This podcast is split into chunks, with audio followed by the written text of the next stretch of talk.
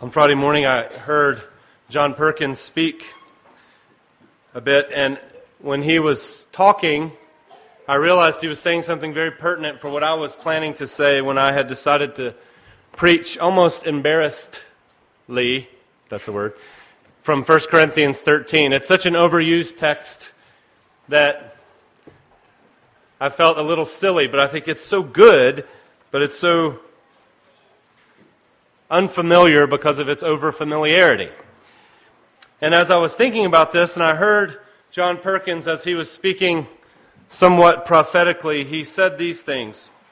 And I think, wow, this is a really prescient sort of word for a people who are divided between blue states and red states and Republicans and Democrats about trying to determine what our society's true woes are and therefore what their remedies are. We think we're addicted to foreign oil. We need sustainable solutions here in America. Our economy will not prevail if we don't have our own energy here. We're addicted to debt. Our economy can't survive without it, but can our future be long with the continuing use of it? We may be addicted to government, some people think to the ubiquity of resources that are funded somehow that are to take care of us. We are addicted, we think, in many, too many things, and this is what John Perkins said, though. In the middle of all these presumed problems that we face, he said, the real problem in our country is that the middle class, most of you here, is addicted to itself. The middle class spends too much time and money and resource and care on itself. And I thought, ooh, he's going to offend someone. But I think he's right. We are addicted to ourselves. It's what Billy and Becky spoke of when they realized that we were hoarding support, they said, for just us. And as he said that, I realized this is exactly what the Apostle Paul is trying to remedy a situation where a group of people care too much about themselves and therefore, well, it's not that they care too much for themselves, it's they care too little for God and their neighbors in relation to their care for themselves. And so he writes this really lovely text that's often used at weddings but I hope you'll remember that he has written it in the middle of a letter to a bunch of spiritual show offs. He's written it in the middle of a letter where he's been trying to help people understand who have all sorts of gifts and abilities, but who are also thinking they're all that because they have cool spiritual tricks to perform. They can speak in tongues, they can think God's thoughts after Him. They can say, Be healed. And it happens. They are therefore dividing among one another. They're sizing each other up, some thinking they're better than others. And Paul is very distraught about all this division. He's just told them in chapter 12 hey, you're a unity of unalikes, to use C.S. Lewis's words. You're all configured differently, but you're all so vitally necessary. Even the parts that don't seem necessary at all, they're to receive special treatment. And so he's saying, you're not all going to be apostles, you're not all going to be prophets, not all teachers, not all miracle workers, not all earnest angely gifts of healers, not all tongue speakers, but eagerly desire the greater gifts. And now he says, I will show you the most excellent way. If, then he begins, I speak in the tongues of men and of angels, but have not love, I'm only a resounding gong or a clanging cymbal. Essentially, in these first few verses, what the apostle does is something that's kind of startling to us if we pay attention, is that he is essentially saying this love is the heart of all things, and religious folk, like us, are most susceptible to being the most heartless. What? Love is the heart of all things, and religious folk like us are most susceptible to being heartless or to losing the heart of all these things. And so he mentions several kinds of religious activities, I hope you can see. If I speak, he says, in the tongues of men and of angels, if I have heaven's words on my lips, if I speak in a, a tongue that only God can understand, that connects me with Him in such an exuberant way, but I don't have love, then I'm like I'm like those kids next door who keep listening to that loud rock and roll music. I'm thinking, why do the kids listen to music like that? It's horrible. It's just noise. It grates on me. He says you can speak God's words, and if they're not done to please God and for the good of others, it's like horrible rock and roll music to a senior citizen's ears. He says, If I have the gift of prophecy, God lets you in on his secrets. And I can fathom all mysteries, and I have all knowledge.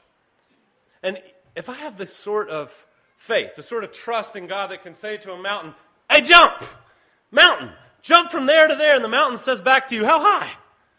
How high do you want me to jump? If you have that kind of cool spiritual power, but you don't have any love generating it. You're not doing these things because you, you want what God wants and you're concerned for the good of those you're doing it for, then you're nothing. He says, you know, you could, you could actually give to the poor everything you have. You could embody the that great insult from right wing conservatives about liberal do gooders. You could embody typical white man's guilt and go around and helping people just so you feel better. There's a movie I saw recently called Thank You for Giving. And Catherine Keener in it is so eaten up with her upper middle class guilt that she can't help but spread it to everybody. She offends people left and right, giving her leftover food even to people waiting in line thinking they're homeless when they're not. She gives because she's guilty. She gives for her, not for them. He says you could even become a martyr. You could surrender your body to the flames. But if you aren't doing it for God or for neighbor, you're just playing around. Now, what's important about that is to recognize all those things are religious things. They're things that people in a community of faith would esteem. They're the sorts of things that we like to do to build our spiritual resumes. You're the kind of people who come here on a Sunday morning when it's pretty outside. You could be worshiping soccer. You could be playing golf. You could be reading the newspaper. All those things might be more fun than this. And yet you're here. And some of you give money away, and some of you stay put in marriages, and some of you adopt little babies. Some of you help tornado victims. And the apostles' concern here is that a community could have all the trappings of these religious cares and concerns and have the heart scraped out of them. If it isn't love doing those things, you know what you're doing? It's self worship. It's building a spiritual resume. It's a way of sort of saying, like a kid, hey, look, mom, no hands. Riding your bike and showing off. Look how good I am. This is the sort of thing that Jesus was always getting mad about. You do realize, as we've discussed in the past, that Jesus, meek and mild, was sometimes downright ornery, it seems like, to people. There's sometimes he had harsh, unfavorable words to say to people, and they were generally to people like us who thought they were better than other people. He would say things to Pharisees like, You're following God's rules, but by saying, I've devoted this gift to God, so I can't help my mama and my daddy. You won't lift a hand to help anybody, he tells them, because your law won't let you, and you've misunderstood the point of all the law is that you would be bending over backwards for the good of your neighbor and your enemy.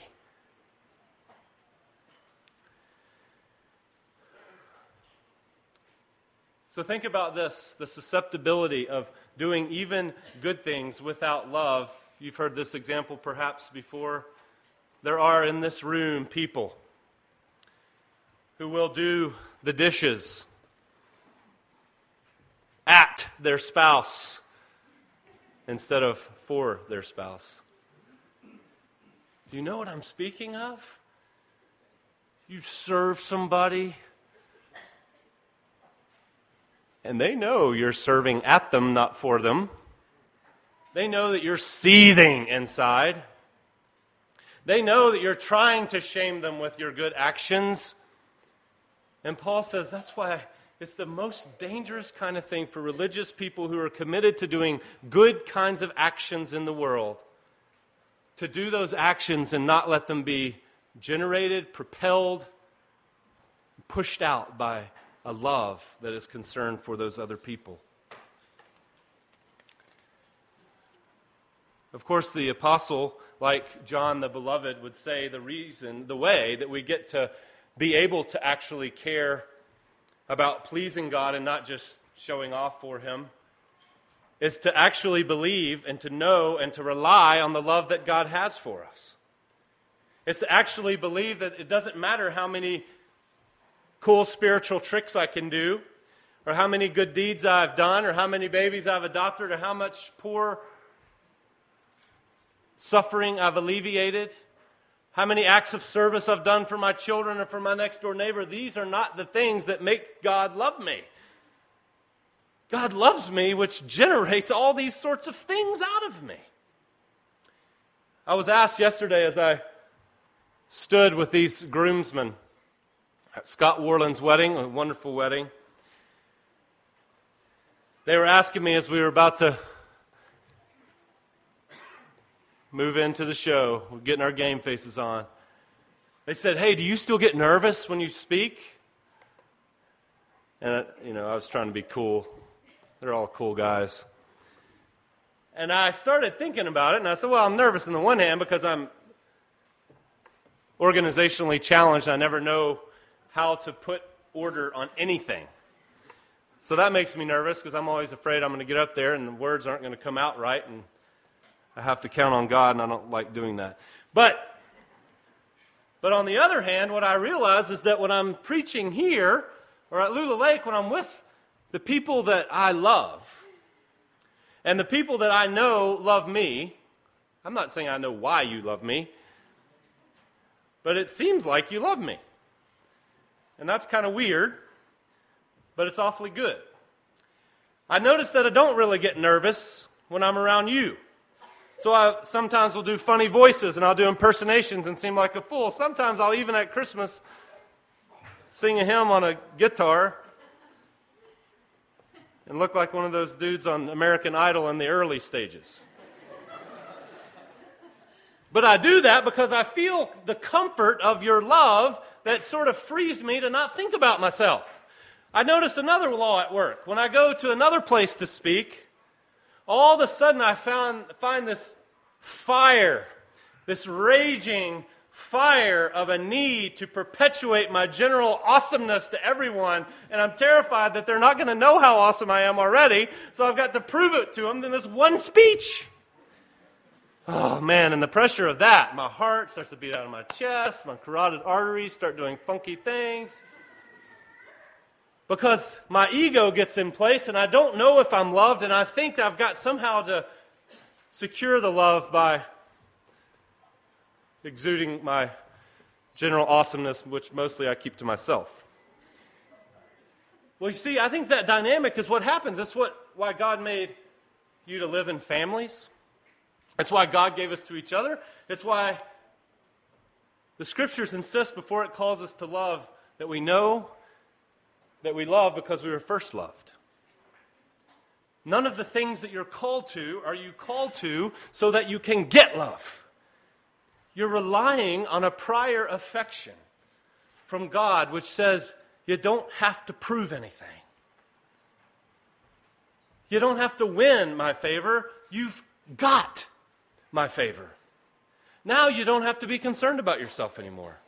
You can be concerned about doing what I want and know I'm not going to kick you to the curb if you mess up. You can be concerned about the people out there because you're not trying to build a spiritual resume. They're not your competition. You're not in a competition. You're in a massive distribution of the free affection that I have given you before you'd ever did a thing. You start to believe that, and you'll find your eyeballs being shifted so that they're not just constantly looking at yourself, analyzing yourself, thinking about yourself, considering how you're being loved or whether people are responding to you rightly or how they're thinking about you. Your eyeballs, they go out, and you start to notice other people. They go up, and you start to count on God. That's what love does when it is responding rightly to God, is it's able to do these religious things with the heart put back in them. Because it's counting on the prior love of God to be able to please Him and to be able to be concerned about other people. The second thing Paul says is, as he makes this description of love, he says it's patient, it's kind, it doesn't envy, it doesn't boast, it's not proud, it's not rude, it is not self seeking, it's not easily angered, Essentially, he says, as Dan Allender puts it, love moves outward toward others and away from us. Of all these descriptions that Paul gives, the most poignant one is right in the middle. It is not self seeking. If we're addicted to ourselves, if we are thinking that the world depends on us, then we're going to be furiously looking for how we can get what we need. If we're not counting on God to resource us, to let His favor be our security, to surround us with it like a shield, then we're going to be preoccupied with ourselves. And so everybody becomes a rival.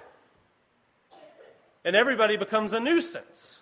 And that's why the apostle can say love is patient, it's kind. You think about the places where you grow impatient, the places where you're not kind, the places where you're envying. Aren't they where you're not getting your needs met? You get impatient because somebody's not doing what you think they ought to be doing for you. Or they're doing something that they won't stop doing that's annoying you. And so the apostle can say, if you're rightly appropriating what Christ has done for you, then you know what you can do is you can, in the middle of all sorts of situations that aren't sorted out yet, that aren't finished yet, you can take the posture of saying, you know what? God's up to something, so I can wait on him. Kathy and I remind each other sometimes when we spot a defect in our children. They only have one or two, they haven't inherited all mine. They're like your children. When you see sins in your children, it doesn't mean you throw up your hands, I'm a failure. It means there's still work to be done. It means they're still waiting on the Lord to be done. They're still trusting Him to do stuff to be done. And is that any different than any other situation you're in? All the places with your spouse, with your coworkers, with your boss, with your neighbor that you grow impatient. Why don't they just stop it? Why can't they just be different? Why don't they just do the right thing?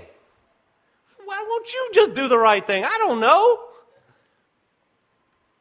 But if we're counting on the God who loved us first, then we can also wait on Him to be concerned for them as well. We can be patient. We can be kind. We can not have to seek ourselves. We don't have to boast and be proud. One of the ways that you can tell in your relationships that you're not really counting on this love of God is you'll find yourself cataloging your accomplishments. Married people do this a lot. They're trying to get credit for themselves because they don't feel like they're being given it. You find yourself starting to work into conversations what you've done, why you're worthy, what you've given up, how much you've worked. And as you take Paul's words into, you start to back up a little and say, wait, wait, wait, wait, wait. Oh, yes, I'm not, I don't need to boast, and I don't need to catalog my accomplishments because I don't have anything to prove. Love is not about me seeking myself, I'm taken care of. I am now free to be concerned about the good of those around me. It keeps no record of wrongs. It doesn't delight in evil, but rejoices with the truth. It always protects, trusts, hopes, perseveres. It's a new way of seeing, the apostle says. It sees through what's on the surface. It's a new lens that you put on the eyeballs of your heart when you're assessing other people. I was in a room at General Assembly a few years ago. General Assembly is one of the most extraordinary experiences a pastor can have. It's where all these pastors in the PCA get together and fight. Just kidding. They don't fight, they never fight. Presbyterians have never fought. Well, I was in a room with a bunch of young church planters. They were hip, you know. It was a few years before skinny jeans, but they had the little glasses and they were they had mousse in their hair and stuff. And they were in urban places and they were doing cool things and they were disenfranchised by the establishment. So that's not cliched. And as we were sitting in this room talking about the future of denomination and talking about what was going on and the different works that were going on, these guys were complaining, whoo, whining, griping, and I was not joining them and feeling awfully smug because I wasn't complaining and whining and griping. And I, as we walked out of the room with this older, wiser pastor, I said, Man, there's a lot of negativity in there. Those people sure are complaining a lot. And you know what he said? Instead of saying, Why are you such a self righteous prig? He said this instead, which was even better. He said, You know, there was a lot of complaining and griping in there. I heard a lot of hurting people. I was like, Oh. like, yeah, that's probably right. Like, a child that's acting badly sometimes needs to be held more tightly. And people who are complaining and griping and are eaten up with bitterness are people that we probably need to move toward. And this lens of love helps us to see through the initial distances or protests or negativity and helps us to say, this is a person who needs love. This is a person who needs, like me, to receive most when they deserve it least. Phil Yancey said, One of the ways I've learned to look at people who I morally disapprove of is like Jesus with that woman at the well, that Samaritan woman, who had obviously, with her five husbands, been looking for love in, as that country music song said, all the wrong places. Is that Conway Twitty? I don't know. But he realized that she was awfully thirsty. She wasn't living right, but she was trying to whet an appetite and couldn't find the right place to get the water. And so Yancey says, What I've started to do when I see people who are doing morally repugnant things, and I see people who aren't acting like I think they ought to act, I say to myself, My, oh my, they must be really thirsty. And of course, love, the love of God that is an enemy love that converts us into sons and daughters, is the kind of lens that we can use on all the people that you're tempted to judge. And say, they, like me, need an enemy converting love. Maybe I'm the carrier of it. See, this posture also, as it protects and trusts and hopes and perseveres. It doesn't delight in evil. You know what it also can do is it, it takes away the need to focus on all that's wrong with the people around us. On Friday before this wedding, I was with Miss Polly, this widow lady, who had been married for 47 years to Rudolph. He's no longer living, but I said, I'm about to do this wedding, Polly. What do I need to tell these young people? How do you stay married for 47 years? What do I, what do I need to tell them? And she said, Tell them they need to learn to shut up. It's like, dang, Polly. Learn to shut up. She said, Yeah, I think that was the most important thing I learned in my marriage. We'd get to fussing, and I realized if I would shut up, there wouldn't be anything to fuss about. See, a lot of us think that everything negative that goes across our mind must be uttered. And we keep a lot of positive things, a lot of admirable things, we keep them to ourselves. They never see the light of day. Well, see, this reorienting that love does, as Paul sees it, it doesn't rejoice in evil, it rejoices with the truth. And it, and it overlooks things. And so, what you can do is you can actually let negative things cross your mind and you don't have to say anything about them. And you won't die. And you can actually, instead of gossiping about people, for instance, you could start positively gossiping about them. Share good things that you hear. Share good things that you notice. When love starts to be the heart behind what you're doing, you'll be like our favorite octogenarian barber, Jayber Crow, who says, I try not to let good things go by unnoticed. Instead of becoming the inspector for all the dirt around you, you become the inspector for all the good that you see and you start to call it forth. In a premarital counseling session the other day, I had two people planning to get married saying to each other what they admired about each other. And you know what's interesting? It feels a little goofy. I feel really stupid asking them to do it. But you know what? Nobody ever does that. Nobody ever sits across the table and says out loud all the great things they love about a person. And so I make them. And they feel weird. And they feel delighted. I didn't know she felt that way about me. I didn't know he thought those things about me.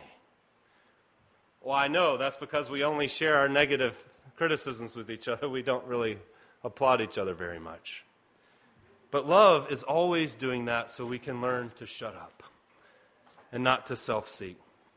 And if this is really going to be the heart of what we do as a people, if love really is, the apostle says, the only thing that counts is faith expressing itself through love, and Jesus said, all the law and the prophets, all the, the front part of your Bible, it hangs on these commands to love God with everything you got and to love your neighbor with all the energy and the meditation and the thoughtfulness that you constantly demonstrate towards yourself, show that to them. Translate that extraordinary ability you have to meditate, cogitate, ruminate. I'm going to start hooping in a minute. On yourself, translate it into what, how you think about other people, how you empathize with them. If you're going to order your life around love like this, you got to do a few things. One is this this might sound weird. You got to practice some kind of self care. Huh? You know, one of the interesting things you notice in the Gospels, the Gospels, as Dietrich Bonhoeffer says, never speak an extraneous word. And they tell us these times where Jesus is off in the early hours of the day. He's off praying in a solitary place, and his disciples come to him, and they're like, Where are you? What are you doing? Everybody needs you. And he's off praying. Or he'll say to his disciples sometimes after they've had a long time of interacting with other people, Come away with me. You've had nothing to eat. Let's get some rest. He always had, as our professor used to say, one foot in the boat. One of the things I notice is that I am incapable of caring about anybody but myself if I'm not sleeping, if I am too taxed, if I I'm not getting any space in my life. And you're the same way. Most of you have not made any margins in your life to be able to care for anybody else. Because part of not being self seeking and part of actually caring for your neighbor like you care for yourself means that your schedule is going to get interrupted. But most of us don't even have the space to let our schedules get interrupted. And so love takes time. To be concerned about somebody takes space. And so you've got to allow for that. The people who are going to love others best are going to make sure that they get care for themselves that they need so that they are then equipped to go out and love others. It's legal for you. And the other thing, I have so much more to say. I'm going to close with this. The other thing is an honest sort of admission that has to happen to everybody because when you read this, I hope what happens is on the one hand you're inspired, on the other hand you think, I don't really see much of myself in there. I hope you realize that. It's hard not to seek ourselves. It's hard to be concerned more with what we give to others than what we get from them. Our native tongue is self preoccupation. But let me read to you in closing a, a word from a, the man who coined the phrase Generation X in the mid 90s, a postmodern author. Postmodernism is passe now. In a book called Life After God, where he wrote about his suburban Canadian life without belief, without religious conviction, in a post Christian sort of world. He said, Now here's my secret. I tell it to you with an openness of heart that I doubt I shall ever achieve again. So I pray that you are in a quiet room as you hear these words. My secret is this that I need God. I'm sick and can no longer make it alone. I need God to help me give because I no longer seem to be capable of giving. I need his help to be kind as I no longer seem capable of kindness, to help me to love as I seem beyond being able to love. This is a man who hasn't been given the resources that you and I have, but he's been given a gift. The gift of being introduced to himself, the gift of recognizing that he needs someone who knows all but will not turn his face away. Our gospel says that that is what has happened with our Savior. That he's known everything about us and he said, I want you. I know everything embarrassing about you, but will never be embarrassed by you. I told a story in the wedding yesterday about Scott Warland, an admirable young fellow who just married Bonnie Kaiser. Good job, Dave and Sally, in raising this kid. This story went like this this, this bride, back when they were engaged, was with her roommate, and they were cooking supper for a group of friends. All these boys were at their house, and they were cooking a big meal for them. And Bonnie, she started a singing, apparently. I don't know if Bonnie's a good singer or not. I think the story would be better if she was a bad one. I don't know. She's probably a great one. But her friend, as she told this story, said, I told Bonnie, you better stop singing because Scott's going to be embarrassed in front of his friends. Scott overheard this conversation and interjected quickly and fiercely I would never be embarrassed of Bonnie. Everybody in the room's skin had chill bumps on it. Tears in eyes as she told that story at the rehearsal dinner on Friday night because when he said that, he made visible, he made palpable the gospel that we say forms our life, forms the heart of what we are, is that you have a Savior who has looked down at all your pathetic self, all your silly singing, all your failure, and has said, I would never be embarrassed of you. If you believe you're loved like that, you don't have to watch your back anymore. You're not building a spiritual resume anymore. You can go out now and ask this Savior to love through you like that. I hope we'll do it together. Amen.